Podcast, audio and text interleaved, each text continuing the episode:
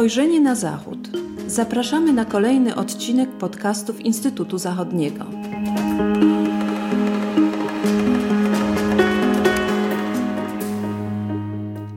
Dzień dobry, z tej strony Agata Kałabunowska. Witam Państwa w kolejnym odcinku podcastów Instytutu Zachodniego. Jest dzisiaj ze mną dr Tomasz Morozowski, główny analityk Instytutu Zachodniego, a tematem naszej rozmowy będzie szczyt Unia Europejska, Unia Afrykańska, który odbył się w ubiegłym tygodniu w dniach 17-18 lutego 2022 roku. Zacznijmy może bardzo ogólnie od tego, czym jest taki szczyt, mm, kiedy odbył się ostatni, kto uczestniczy w tego typu spotkaniach. Mm, rzeczywiście w dniach 17-18 lutego odbył się już szósty szczyt w formacie Unia Europejska, Unia Afrykańska. E, w szczytach tych e, biorą udział przywódcy państw i rządów e, państw członkowskich tych dwóch organizacji. Obradom tego szóstego szczytu przewodniczyli po stronie europejskiej Charles Michel, przewodniczący Rady Europejskiej, zaś ze strony afrykańskiej e, obecny przewodniczący Unii Afrykańskiej, gdzie przewodnictwo zmienia się rotacyjnie, e, prezydent Senegalu Macky Sall. Unia Afrykańska to, to oczywiście najważniejsza organizacja międzynarodowa na tym kontynencie, zrzeszająca większość, 55 państw afrykańskich, służąca instytucjonalizacji współpracy tych państw na, na wielu płaszczyznach. E, warto powiedzieć, że, że poprzedni szczyt miał miejsce w 2017 roku, a więc już prawie 5 lat temu. I od tego czasu e, organizacja kolejnego spotkania pomiędzy Unią Europejską i Unią Afrykańską była przekładana dwukrotnie ze względu na e, pandemię koronawirusa.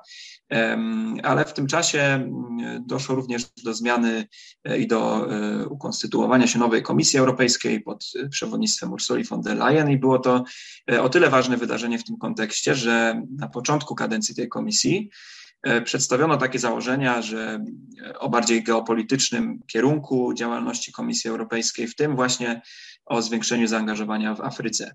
E, symbolem tego była podróż von der Leyen już w pierwszym tygodniu sprawowania urzędu pod koniec 2019 roku właśnie do Afryki, do siedziby Unii Afrykańskiej w Etiopii.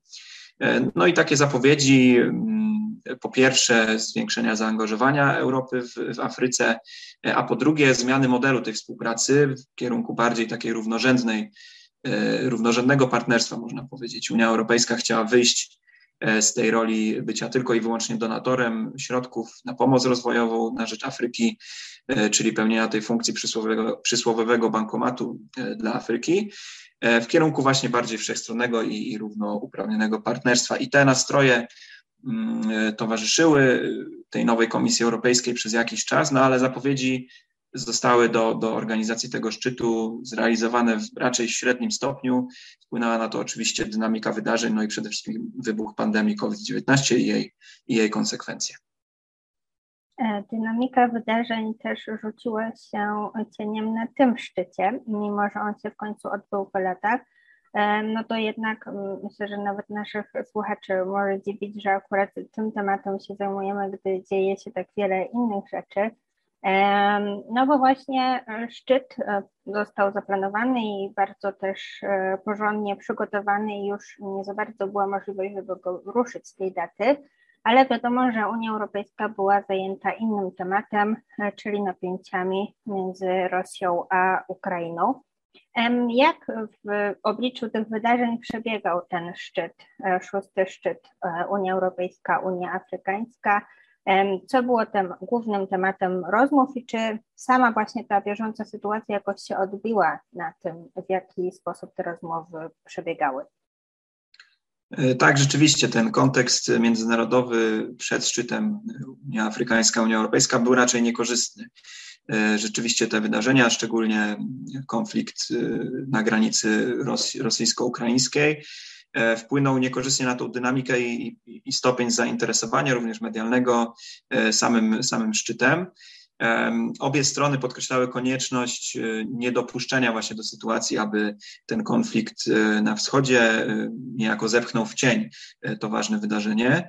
Dlatego też przed szczytem przywódcy Unii Europejskiej spotkali się na nieformalnym posiedzeniu członków Rady Europejskiej, zorganizowanym również w Brukseli, no i poświęconym właśnie, właśnie konfliktowi rosyjsko-ukraińskiemu. Dążono więc do tego, aby agenda rozmów szczytu Unia Europejska, Unia Afrykańska była odciążona niejako z tego kontekstu międzynarodowego, ale e, oczywiście było to, e, było to trudne wyzwanie. Ponadto również inne wydarzenia, e, wydarzenia międzynarodowe, już dotyczące bezpośrednio Afryki, wpłynęły na, na tą agendę rozmów. Mam tu na myśli destabilizację w ostatnich miesiącach w kilku, w kilku afrykańskich państwach, w tym przede wszystkim w Mali gdzie w związku z sytuacją wewnętrzną i e, przewrotem, przewrotami wojskowymi, a także aktywnością najemników z notabene rosyjskiej grupy Wagnera, doszło do zakończenia, e, do decyzji o zakończeniu zaangażowania militarnego Francji w tym państwie. E, I oczywiście podane pod dyskusję zostały również misje, misje pokojowe i szkoleniowe Unii Europejskiej i, i ONZ w Mali. Te, ta dynamika wydarzeń, jak mówimy, nie była bez, bez wpływu na przebieg rozmów na szczycie Unia Europejska, Unia Afrykańska, którego, których najważniejszym tematem były jednak, była jednak pandemia, e, ponieważ to właśnie, to właśnie zarządzanie pandemią, sposoby jej zwalczania, a przede wszystkim współpraca w zakresie e, szczepień e, stała się takim głównym punktem niezgody pomiędzy Unią Europejską a Unią Afrykańską przed szczytem. Państwa afrykańskie dość krytycznie oceniały politykę Unii Europejskiej w tym zakresie. Chodziło szczególnie o kwestię ochrony własności intelektualnej, której e, Unia Europejska nie chciała znosić, jeżeli chodzi o, e, o szczepienia właśnie przeciwko COVID-19, e, co sprawiało, że niemożliwy był transfer tej technologii i rozpoczęcie niezależnej produkcji już, już w samej Afryce. Mm, w reakcji na taką politykę Unii Europejskiej prezydent RPA stwierdził w grudniu 2021 roku, że państwa rozwinięte stosują wręcz szczepionkowy apartheid e, i skrytykował też zablokowanie możliwości podróży do RPA z Unii Europejskiej w wyniku rozprzestrzeniającego się tam wariantu Omikron. E, a więc widzimy, że ta rzeczywistość pandemiczna również skomplikowała, można powiedzieć, punkt wyjścia do rozmów e, na tym, na tym szczycie. Mieliśmy również e, inne wypowiedzi przedstawicieli Unii Afrykańskiej, e, które świadczyły o takim raczej dystansie e, tej strony przed szczytem z Unią Europejską. I tu mam na myśli prezydenta Nigerii, który z kolei stwierdził, że Unia Europejska zawiera z Afryką wciąż niesprawiedliwe układy handlowe Unia Europejska stosuje subsydia e, w rolnictwie i to wszystko sprawia, że, że naruszana czy ograniczana jest konkurencyjność e, afrykańskiego eksportu chociażby. No i przede wszystkim ten model nadal pozostawia Afrykę w tej roli głównie dostawcy zasobów naturalnych dla gospodarki europejskiej. Pomimo tych, można powiedzieć, niekorzystnych uwarunkowań, obie strony oczywiście deklarowały chęć konstruktywnych rozmów i współpracy na tym szczycie. E, rozmowy zorganizowano tutaj w formie takich roundtables, spotkań tematycznych, e, moderowanych przez grupy państw z obu stron. E, no i postanowienia tych rozmów tematycznych miały doprowadzić do uzgodnienia tekstu deklaracji końcowej, co też, co też się stało. Ona uzyskała tytuł Wspólna wizja do 2030 roku. I zdecydowanie najbardziej, najdłużej i najtrudniej negocjowanym E, punktem tych zapisów tej deklaracji była właśnie e, polityka dotycząca szczepień. E, tutaj Unia Europejska wyszła z wieloma inicjatywami, prezentując swoje zaangażowanie na rzecz chociażby dostarczenia do Afryki 450 milionów szczepionek do połowy bieżącego roku, a także wysokich nakładów finansowych, chociażby w ramach inicjatywy COVAX, Światowej Organizacji Zdrowia. E, ponadto von der Leyen zapowiedziała też budowę dwóch fabryk szczepionek jeszcze w tym roku w Rwandzie i w Senegalu. Mm, Unia Europejska angażuje się też stricte finansowo w ramach różnych globalnych inicjatyw mających na celu pomoc tym najbardziej dotkniętym e, kryzysem gospodarczym po, po pandemii COVID-19 państwom, w tym też państwom afrykańskim. I tu zwrócono uwagę, że państwa UE przekazały dotychczas 13 miliardów z całej kwoty 55 miliardów dolarów E, właśnie na te cele e, pomocy finansowej po prostu. Widzimy więc, czy starano się pokazać to zaangażowanie Unii Europejskiej w zakresie pomocy w obliczu pandemii państwom afrykańskim. Mm, innymi, tematami, innymi tematami były też rozwój gospodarczy i finansowanie różnych inicjatyw ze strony Unii Europejskiej, w tym też w zakresie polityki klimatycznej i transformacji energetycznej. I tutaj dochodzimy do ważnego punktu obrad, jakim była unijna inicjatywa Global Gateway. E, szczegóły tej inicjatywy przedstawiono właśnie w trakcie szczytu bliżej i ponieważ e, połowa środków na tą inicjatywę Global Gateway w wysokości 300 miliardów euro, a więc 150 miliardów euro jest przeznaczona właśnie e, na, na inwestycje w Afryce. Tutaj przedstawiono konkretne źródła finansowania, które mają złożyć się finalnie na tą kwotę 150 miliardów euro, a także przedstawiono kategorie projektów, a nawet listę konkretnych inicjatyw, jakie mają być zrealizowane. Są to projekty przede wszystkim w zakresie rozwoju infrastruktury i to zarówno transportowej, jak i cyfrowej, w tym też właśnie projekty energetyczne z dużym naciskiem na odnawialne źródła energii.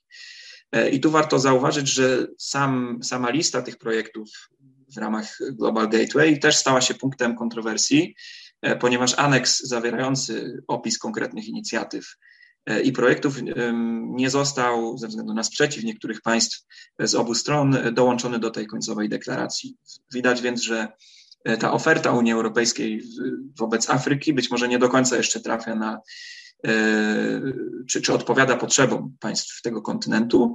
Jednym z powodów jest chociażby zapotrzebowanie na energetykę, które w Afryce nadal wypełniane jest w dużej mierze e, poprzez paliwa kopalne, e, a państwa tego kontynentu nie są jeszcze gotowe, aby tak zdecydowanie przejść transformację energetyczną w kierunku źródeł odnawialnych.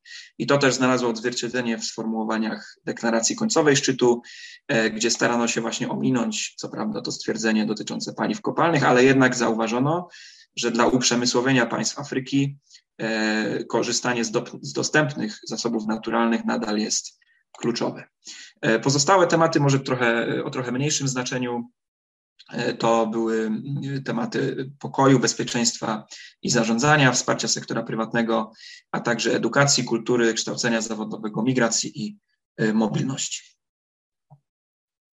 Wspomniałeś o migracjach. Zdaje się, że prezydencji francuskiej zależało przed tym szczytem, żeby ten temat został poruszony.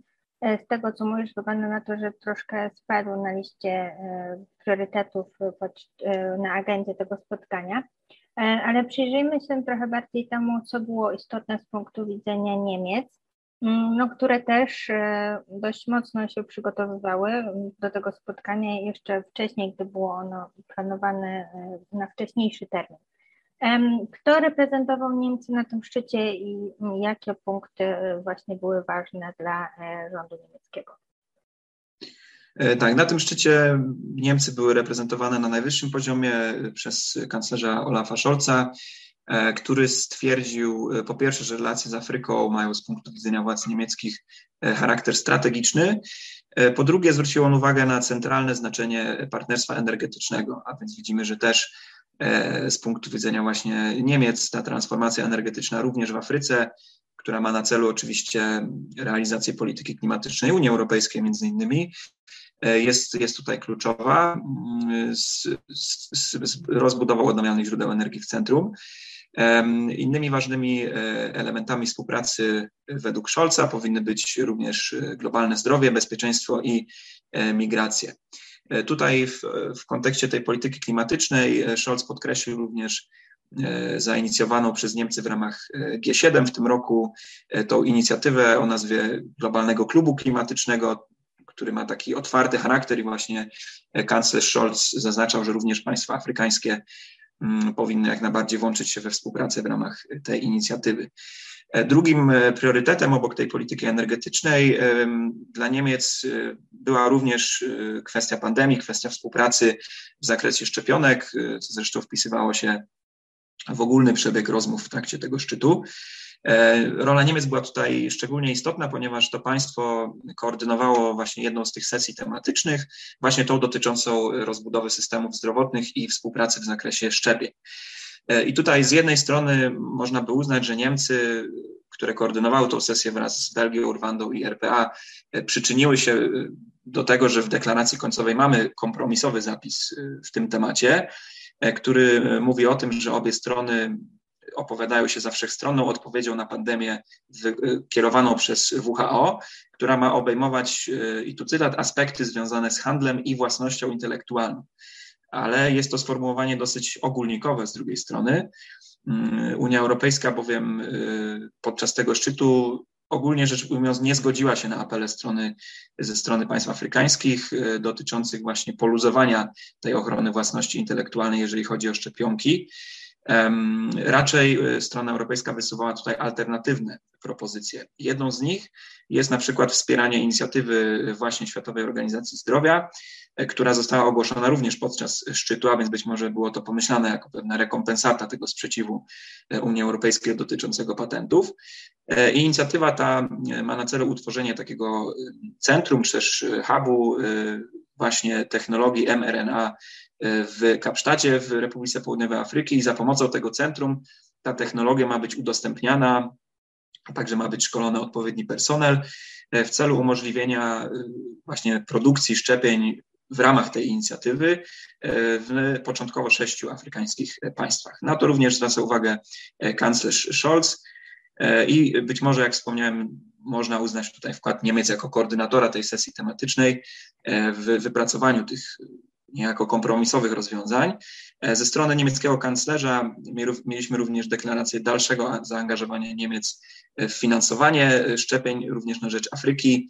E, no i kanclerz Scholz wskazał również na taki jeden konkretny przykład niemieckiej firmy Biontech, e, która również podczas tego szczytu zapowiedziała udostępnienie takiego mobilnego obiektu umożliwiającego produkcję szczepionek na miejscu, a więc takiego, który, który można transportować również właśnie w kierunku kilku państw afrykańskich. W polityce bezpieczeństwa, tutaj nawiązując do tej kwestii niestabilności w Mali i wycofywania się strony francuskiej, jeżeli chodzi o zaangażowanie Bundeswehry w te misje pokojowe, szkoleniowe w ramach Unii Europejskiej i ONZ, one na razie zostają podtrzymane, jednak również ta decyzja strony francuskiej i ta sytuacja niestabilna obecnie w Mali wywołała również w Niemczech dyskusję na temat kontynuacji zaangażowania w tę misję, która na pewno będzie też kontynuowana w Niemczech, przede wszystkim tutaj z inicjatywy y, Partii Zielonych. E, przejdźmy do, do podsumowania. Mm, e, podsumowując szczyt i przemawiając podczas tego szczytu, Ursula von der Leyen e, stwierdziła, It was a very good summit. E, spróbujmy stwierdzić, czy tak rzeczywiście było. Wspomniałeś, że było wiele w zasadzie punktów spornych, których e, myśląc o takim wydarzeniu, e, może byśmy się nie spodziewali. Mm, to czy tutaj Ursula von der Leyen trochę przeszacowała, czy mm, jak ty byś ocenił ten szczyt? E, jakie będą jego namacalne efekty lub e, na co na przykład zwracali uwagę krytycy no, obserwujący całe wydarzenie. W tej pozytywnej ocenie szczytu e, po jego zakończeniu zgodny z, z von der Leyen był również przewodniczący Unii Afrykańskiej Macky Sall, który, który też ocenił szczyt jako dobry i, i wręcz uznał go za taki nowy początek tego odnowionego partnerstwa Unii Europejskiej z Unią Afrykańską. To są oczywiście takie polityczne deklaracje, Faktem jest, że obie strony zawarły deklarację końcową szczytu, gdzie, jak wspomniałem, udało się wypracować pewne kompromisowe zapisy.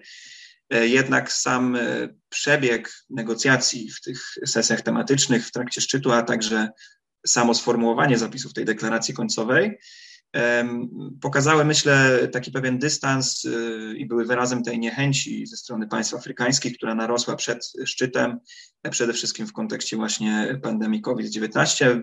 Być może również utrudniło te negocjacje, jak te wspomniane przez nas okoliczności międzynarodowe.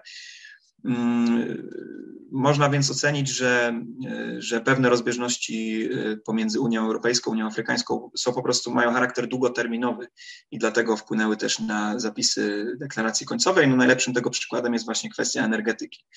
E, I, i, I sam fakt tego, że choć Unia Europejska proponuje konkretne inicjatywy, konkretne inwestycje w ramach swojego, swojego programu Global Gateway, które w dużej mierze są, mają być właśnie skierowane do Afryki, to pewne warunki i, i, i, sposób, w jaki Unia chce te inwestycje realizować, czyli na przykład stawiać przede wszystkim na rozwój odnawialnych źródeł energii, nie odpowiada do końca na potrzeby strony afrykańskiej. W treści deklaracji końcowej co ciekawe, nie znalazło się określenie Sojusz Afryki i Europy proponowane przez Unię Europejską.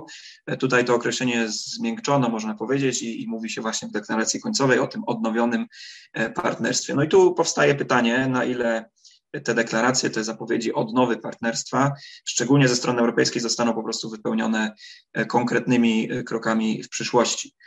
E, mówił o tym e, na koniec szczytu prezydent e, Francji Emmanuel Macron, wspominając o tym, że to właśnie weryfikacja tych zapowiedzi to kluczowe wyzwanie na najbliższe tygodnie i miesiące. Wspominał, że konieczny jest taki mechanizm monitoringu tych postanowień, mm, który, który pokaże, że właśnie te zapowiedzi będą, będą skuteczne i przyniosą konkretne efekty.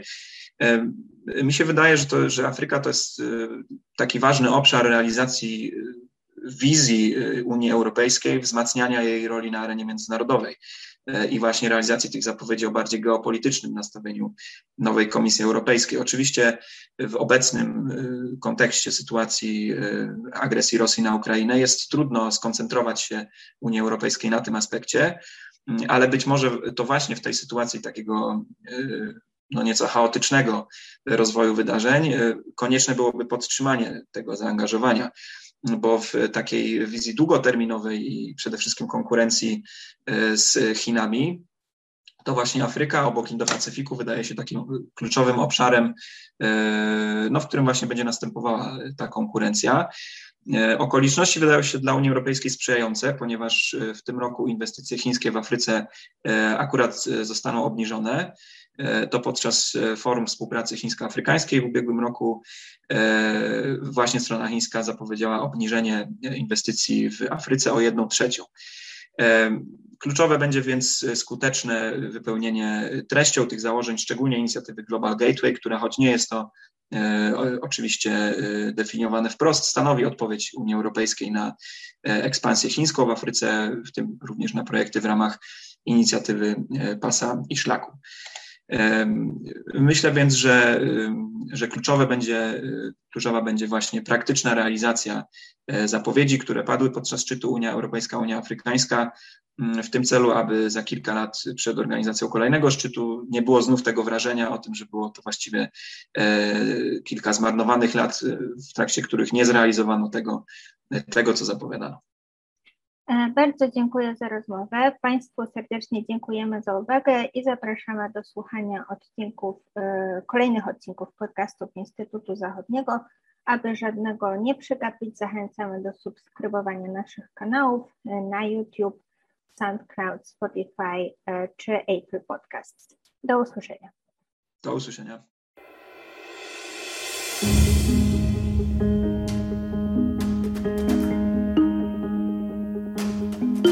Spojrzenie na Zachód. Podcasty Instytutu Zachodniego. Podcasty Instytutu Zachodniego dostępne są na platformach Spotify, SoundCloud i Apple Podcasts oraz na portalu YouTube. Zapraszamy do subskrypcji. Dzięki niej będą Państwo na bieżąco z wszystkimi naszymi nagraniami. Do usłyszenia.